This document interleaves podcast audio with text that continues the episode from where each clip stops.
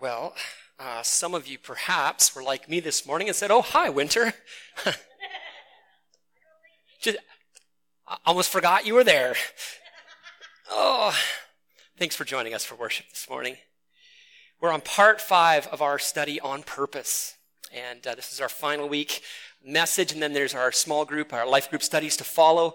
And um, if you don't, ha- if you don't have a book yet, if you're new to our community, there are still a few left in the foyer, and you can pick them up if you want to kind of go through it on your own or see where we're going. So you're welcome to grab one of those. Call and response.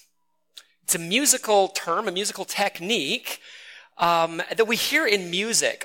we actually use it lots in, in, songs that we've sung. You probably grew up singing camp songs or sporting chants that had this call and response uh, feature to it. Now, cultural anthropologists, those who study cultures and trends in cultures, they point to this uh, call and response sort of form uh, in music uh, to Western Africa. Uh, which became popularized in the Western world through African American spirituals, through work songs. Uh, you hear it in blues and in jazz music all the time and in gospel songs. And uh, here's a great example just for a short clip for you to watch here. All right, you guys, take your cue from me. La la la la la la la la la la la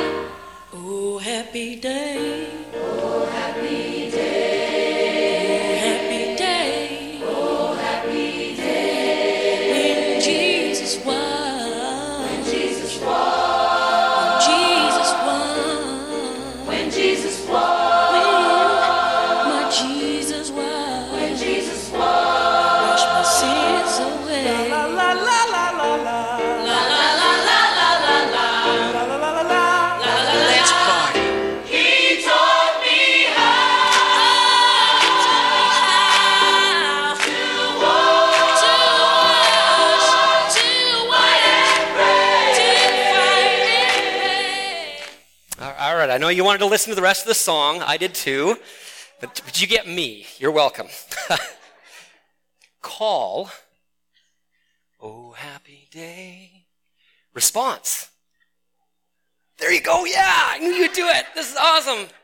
Call and response. Our whole series on purpose has really been about God's call. And what's our response? The text we're going to look at this morning, it's all about the call and what our response needs to be. Turn with me in your Bible to Ephesians 4. We're going to start at verse 1 and work through to verse 16. And I'm going to invite you to listen closely for call and response language here. Verse 1 As a prisoner for the Lord. Stop. Paul is literally a prisoner at this point. He's in jail. He's writing this from prison because of his commitment and allegiance to Jesus. He's, he worships Jesus as Lord, not Caesar. He's in jail in some sense as almost a political prisoner for that bold move. Jesus is king, is what he's saying. But he's, he's a prisoner in a, in a different kind of way, too. A beautiful sense, I think.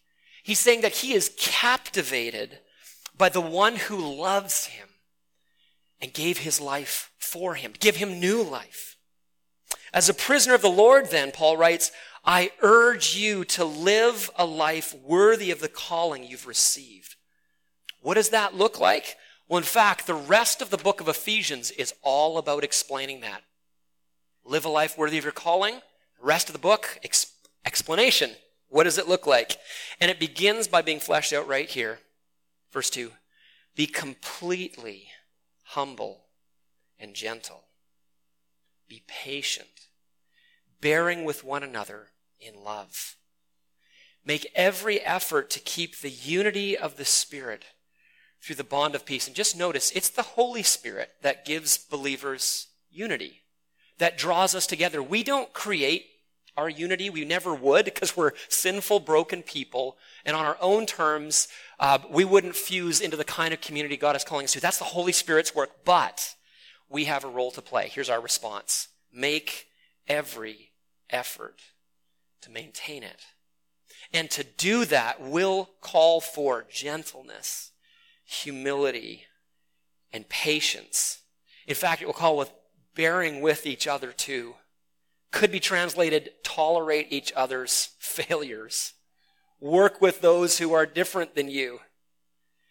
And then Paul grounds this unity not in our common interest or our, you know, our views on important topics, but on the unity and diversity that we see in the life of the triune God himself. Just notice how Paul speaks in, in, the, in Trinitarian language here. There is one body, speaking about the body of Christ, God's people, and one Spirit, the Holy Spirit. Just as you were called to one hope, that is the hope of the gospel when you were called. One Lord, and, and Paul uses Lord mostly to refer to Jesus himself. One faith, one baptism, one God and Father of all, who is over all and through all and in all. Now, before we move on, let's just pause on this first part of the text. What does it mean to be called and to be shaped by God? The first three uh, chapters of Ephesians, if you, if, you, if you read them through, they don't have any commands. There are no imperatives. There's nothing that you're told to do because Paul just wants us to look at the grandness of what God has already done for us. And then starting in chapter 4, what's our response? That's what we're getting into here. God adopts us as his very own children when we put our trust in Jesus and what he has accomplished, his offer of sheer grace to us. But there are implications. What does it mean to now live out who we are as God's children?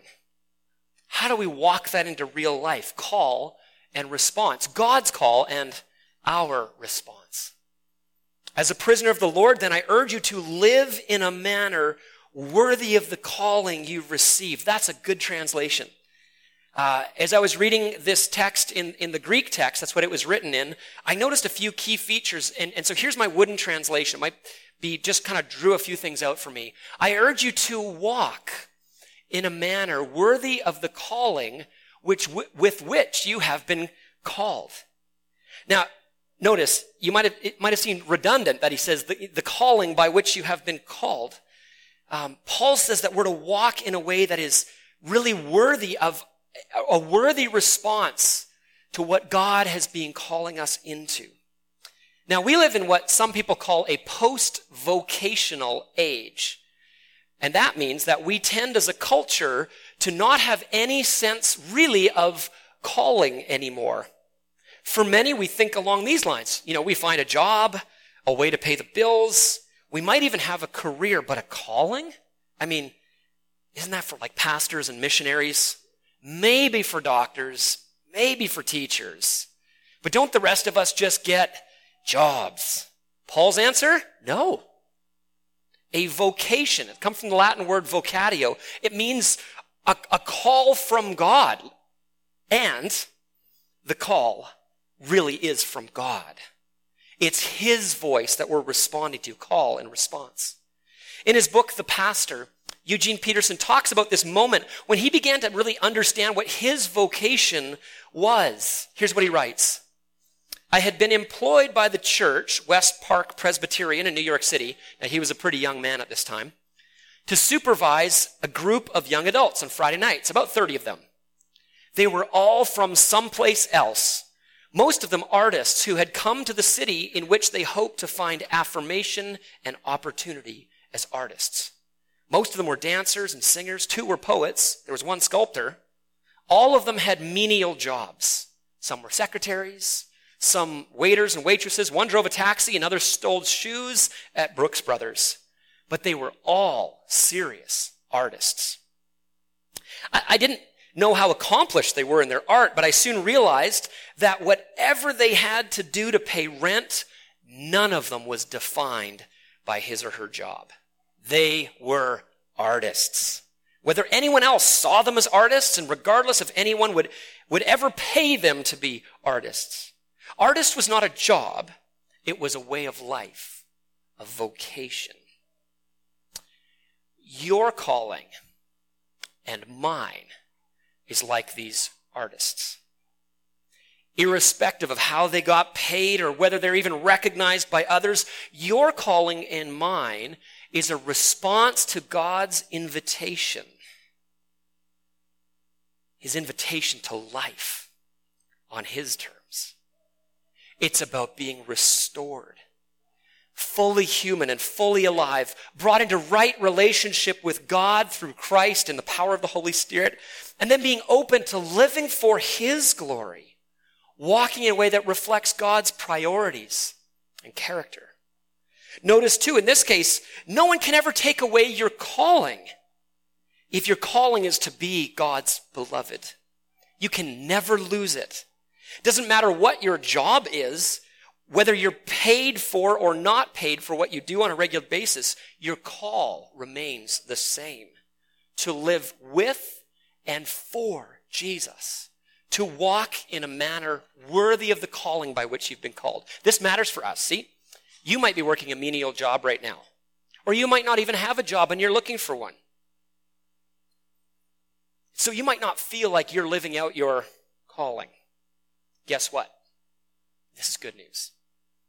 Your job is not equal to your calling.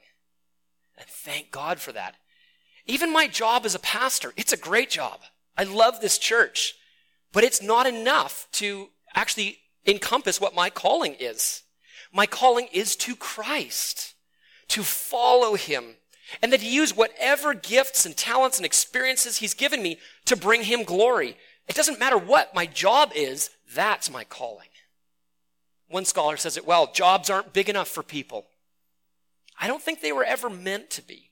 See, if you equate your job with your calling, then there's going to be days where you doubt that you're called at all. The days when your job is painful or difficult. Is this really what I'm called to? Why is this so hard, so disappointing? Isn't this my calling? And you'll wonder if you've missed your calling on those days. And worst of all, if you equate your job with your calling, you will constantly be dissatisfied with God, the one who called you. Why, why would you be dissatisfied? This is why. Because you will fall prey to seeing your job as the source of satisfaction or fulfillment, rather than the God whose voice you're responding to, the one who called you to himself. I hope you see that distinction. I hope it's helpful for some of you. Because it says you don't need to change jobs to live out your calling. Well, you're free to, you can, but you don't have to. Your calling isn't abolished because your job isn't exactly what you feel like you want to be doing at the moment. Be who and what you are. Do whatever you do to bring glory to Him, whatever job you're in.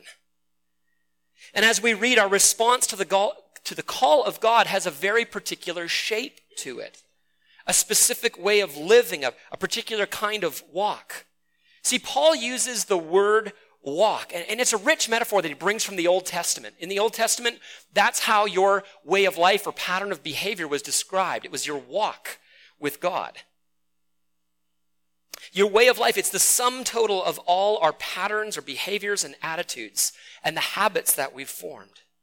Now, the NIV translates the word walk with live, and that's accurate and true. It's how we live. But I like the metaphor of walking too. I think it, it has something that's helpful for us. You see, I injured my knee, this one, about three years ago. Kind of a silly accident. I bumped my knee into an amp and then it really hurt. And I started limping. And guess what? Found out that's a really bad idea because you form a habit of limping. And this leg started to shrink. The muscle was atrophied. And fortunately, I went to my physio and he said, Dave, you just need to walk properly again.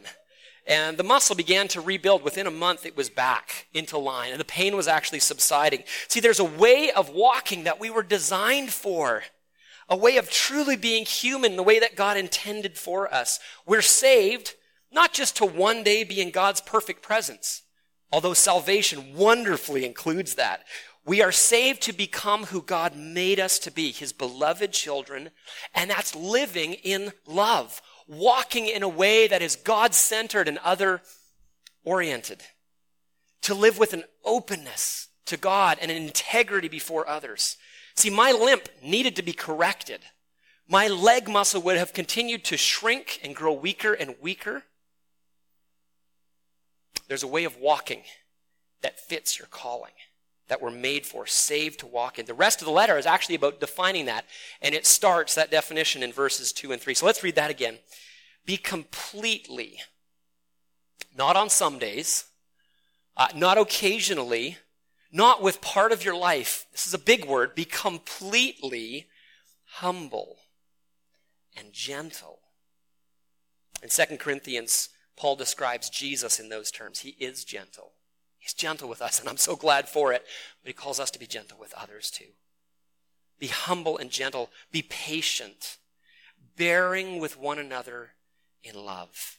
Make every effort to keep the unity of the Spirit through the bond of peace. Anything other than that, Paul says, that humble, gentle, patient, willing to endure with the failures of others, anything other or less than that is a crippling limp. And now, if you haven't noticed, we at Summit Drive are a diverse community. On last count, which was years ago, and so it's probably more than that now, there was at least 37 different nations um, that we that we kind of represent as a church. Man, isn't that a beautiful picture of what the kingdom of God is like? Where before the throne of God, we read in Revelation 5, 9, there will be people made up from every tribe and language and people and nation. And we also have people from every sector of society in terms of the work world. We would be what sociologists call a mixed economy community. And we've people from a wide range of denominational backgrounds too. Uh, yes, we're a Baptist church, and that means we have distinct elements of how we structure our governance, or we might emphasize some elements of theology different than other denominations, but at heart, we're striving to major on the majors and not on the minors. We're a gospel centered church, you might say, which means that we're God centered. What this adds up to is that as we keep growing closer to one another in this church community, you will be rubbing shoulders with people who are not like you in many ways. And I want to say that's a good thing. Because our unity doesn't obliterate our differences as well. What it means is that the gospel of Jesus Christ, the one hope that you were called to, is what binds us together. It's what we share in common. And when the world sees a people who are so different that we can be so close, can work together, essentially, when what they see is real love in action, they will see that we are formed not as a sociological entity, but as a work of God.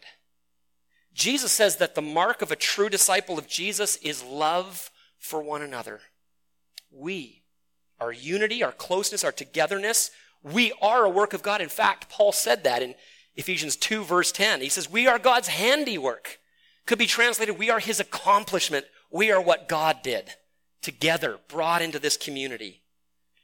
Here's our take home from this. In such a diverse community as this, we will disagree with one another at times. Yes, you're welcome. Uh, for that very obvious point. We will disagree with each other at times, but we are called.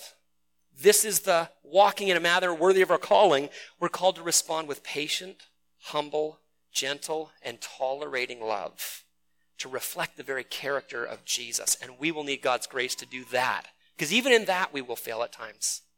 And yet, God can restore us and forgive us. But He is bringing us back in line to get rid of that limp. And this is key. The difference we find in each other is actually a means of deepening and maturing us. When we work alongside of those who are different, it becomes a must to let the Holy Spirit generate these Christ like qualities in us because we won't generate them on our own. Believe me that. So let's pause and just invite you to ask yourself Would my family and friends and coworkers, those who observe my life in all its ups and downs, would they describe me as a person who is, by God's grace, on the trajectory of becoming more humble, more gentle, patient, even tolerant of others' failures and foibles. Like, am I quick to listen, slow to speak, slow to get angry? Or maybe this is the even more important question for you this morning. Do you want to be on that trajectory? To be more li- lined up with your calling? By the grace of God to grow in maturity, in humility, gentleness, and patience? Because when we put our trust in Jesus, when we open ourselves and ask the Spirit to do that work in us, He will.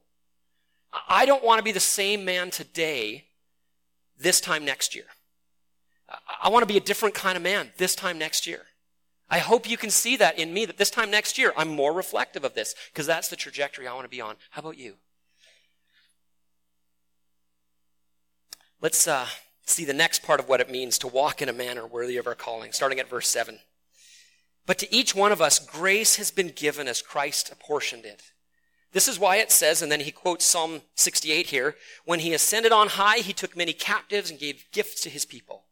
Then he has this parenthetical remark. What does he ascended mean? Except that he also descended to the lower earthly regions.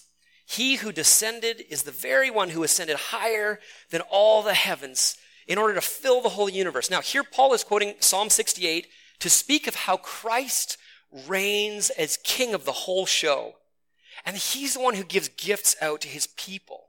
And one of those gifts, he says, includes leaders within the church. Verse 11, so Christ himself gave apostles, the prophets, the evangelists, the pastors and teachers to equip his people for works of service, so that the body of Christ may be built up until we all reach unity in the faith and in the knowledge of the Son of God and become mature, attaining to the whole measure of the fullness of Christ.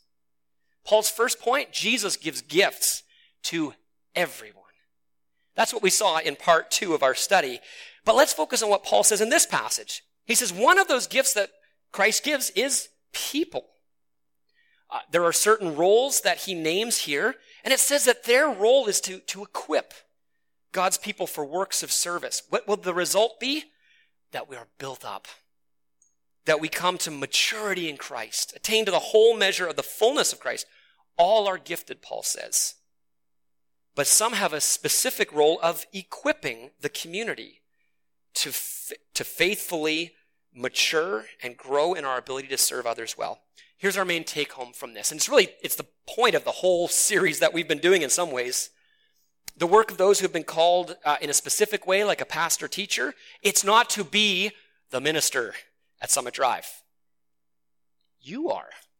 Uh, Esther Garretts was giving an announcement uh, a few weeks ago that they needed more female leaders for uh, youth ministry. And she said, I became a youth minister. And and then she stopped and went, Well, not really. And then I said, Yes, Esther. Yes, Esther. Yes, you are. And yes, that's what we're calling people into. As a youth worker, you are a minister of the gospel.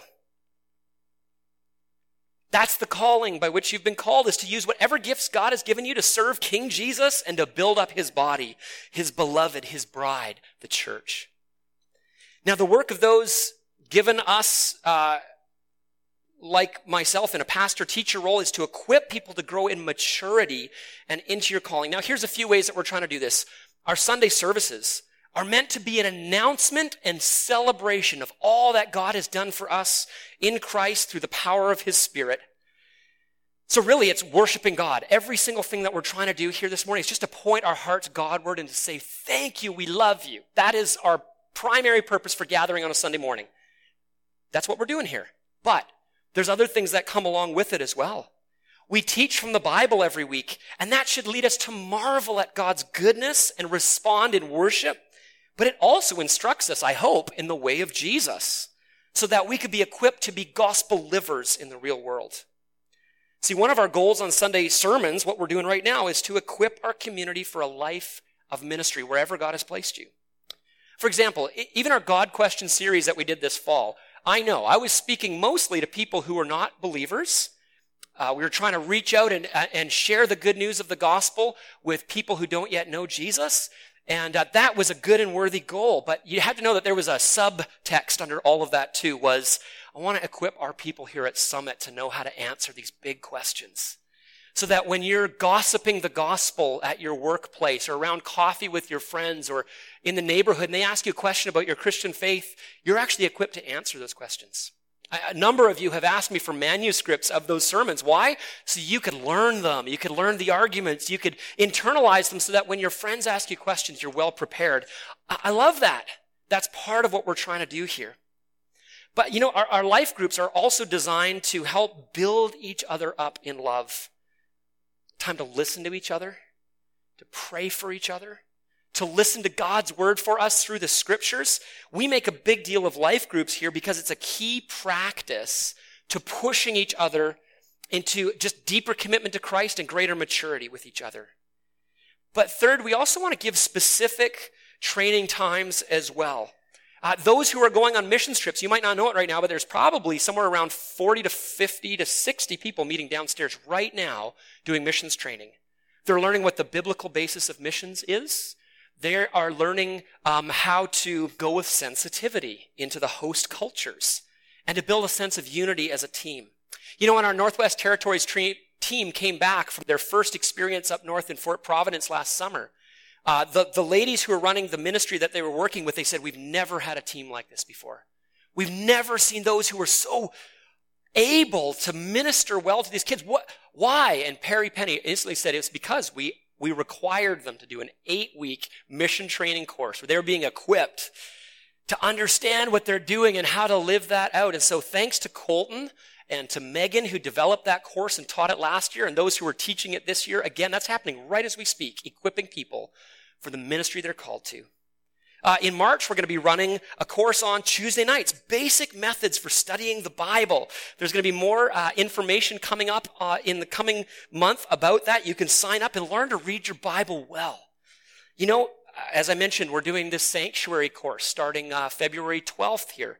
Bob and Ruth Verbrey are going to use their own uh, experience as well to facilitate this group They've had their own experiences and they want to share that and resource us as a church, help us to grow, to, to love each other well in terms of mental wellness. But we have to understand this too. All the courses that we're doing and that we're going to be offering for you, they're not just for head knowledge. It's not just so that you understand more, although I want to say we lead with understanding. We, we don't go into things without having first grasped the ideas. God has called us to love Him with our minds as well. But if all we're doing is filling our heads, then we're wasting our time.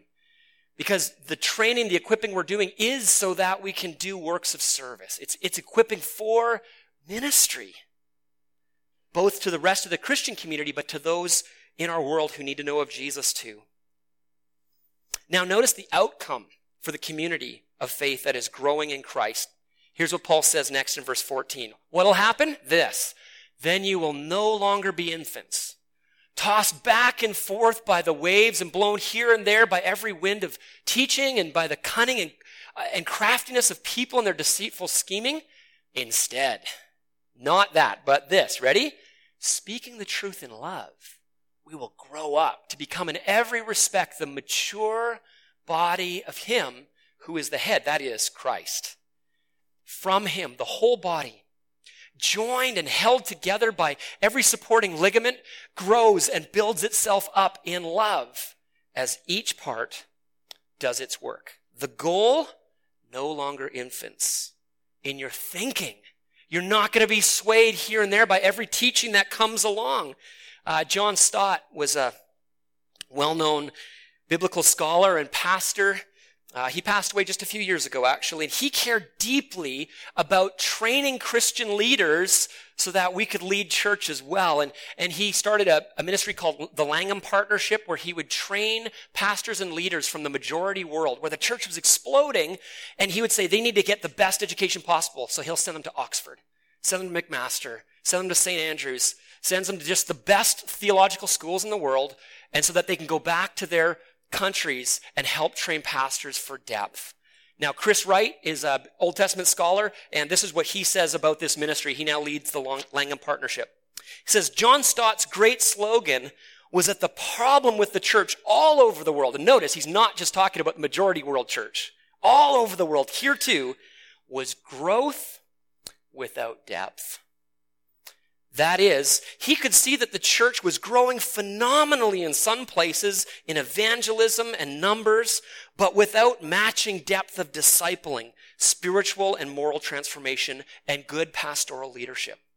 Without that growth and maturity, the church is very vulnerable to false teachings, cults, syncretism, and that means kind of a blending of Christianity with other religions and the predatory scourge of the prosperity gospel, in quotes, because it's not the gospel at all. It's a false teaching that somehow we can use God to gain health and wealth in this life. The apostle Paul, he goes on, pleaded with his churches to grow up in Christ. True that. So if you're, if you're new here to Summit, you might wonder, why do we make so much of the Bible in all we do? This is why. It's to keep pushing each other to spend time in prayer and, and with God, listening to His voice through the scriptures, to be encouraged in life groups. It's so that we grow up.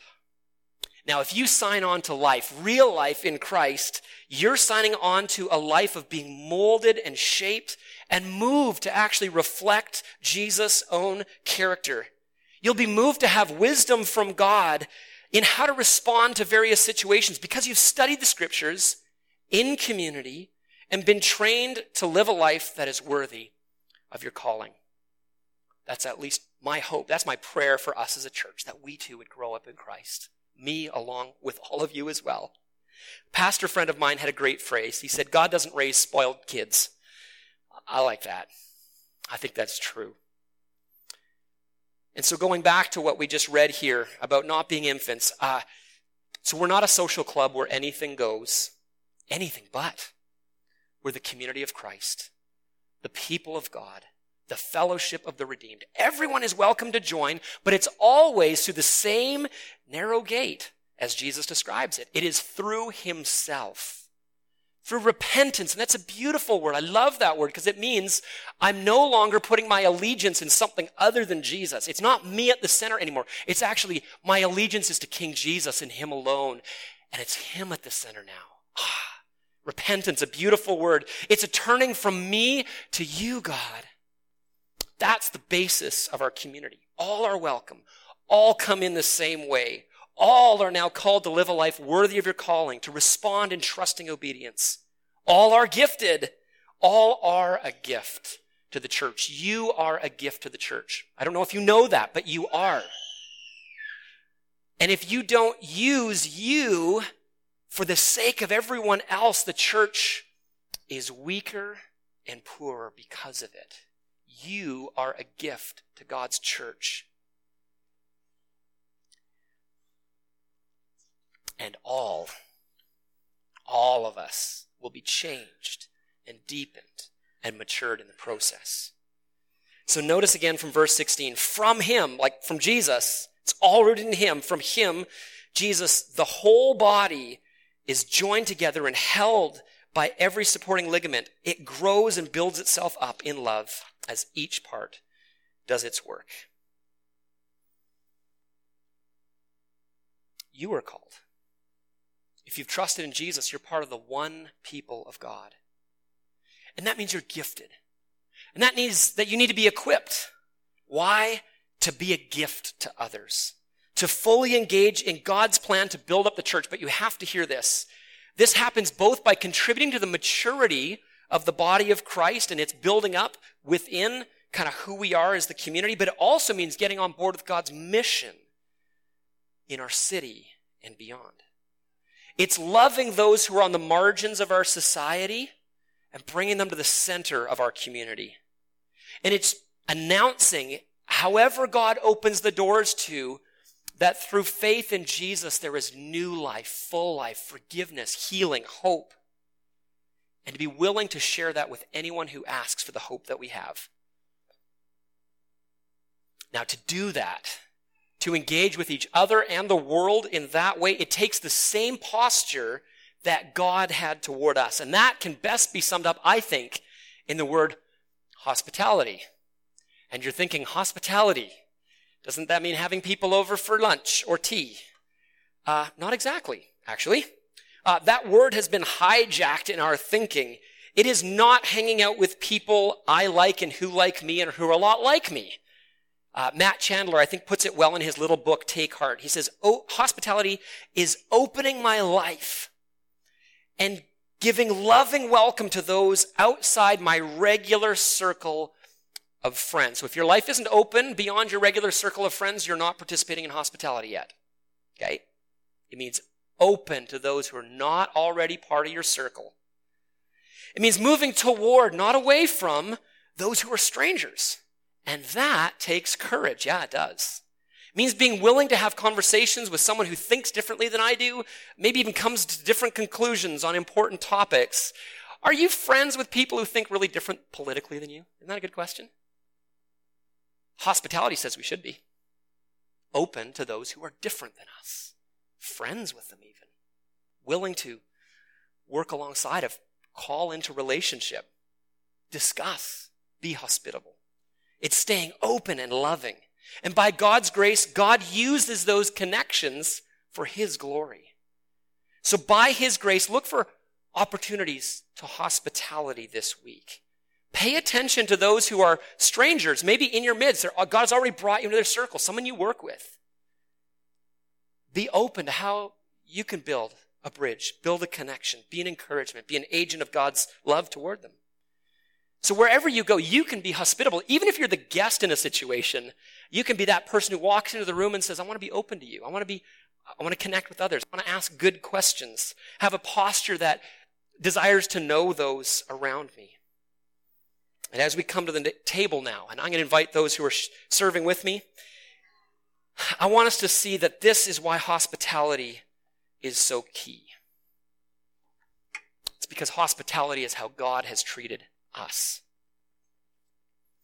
See, there may be people who God has brought across your path that you most naturally would want to move away from. But here's the thing that's exactly the person that Jesus moves toward. In fact, God moved toward me and you when we were very much not like him. I'm a sinner. I'm the exact opposite of what Jesus is like, and yet he's moving toward me. Here's how Paul says it in Romans 5 8. God demonstrates his love for us in this, that while we were still sinners, Christ died for us. God moves toward us, and this table is a representation of exactly that, how he moved toward us in history. Jesus, God the Son, let his life break. He died a sinner's death in my place and in yours, though he had done nothing wrong, to restore us to relationship with God. And so we come to the table and we celebrate how God has been hospitable to call us home to himself. And now he sends us out from this table to be hospitable to others, to those around us. Let's pray. God, we thank you that this table is like a table in any home. It's representative of belonging, of the place where I'm family. We thank you that you welcome us as sons and daughters when we put our trust in you. And then you call us to live in relationship as brother and sister in Christ, to represent that unity that you've given us. So Lord, we give you thanks today for doing everything necessary to save us, to win us, we want to celebrate what you've done today. We want to say thank you.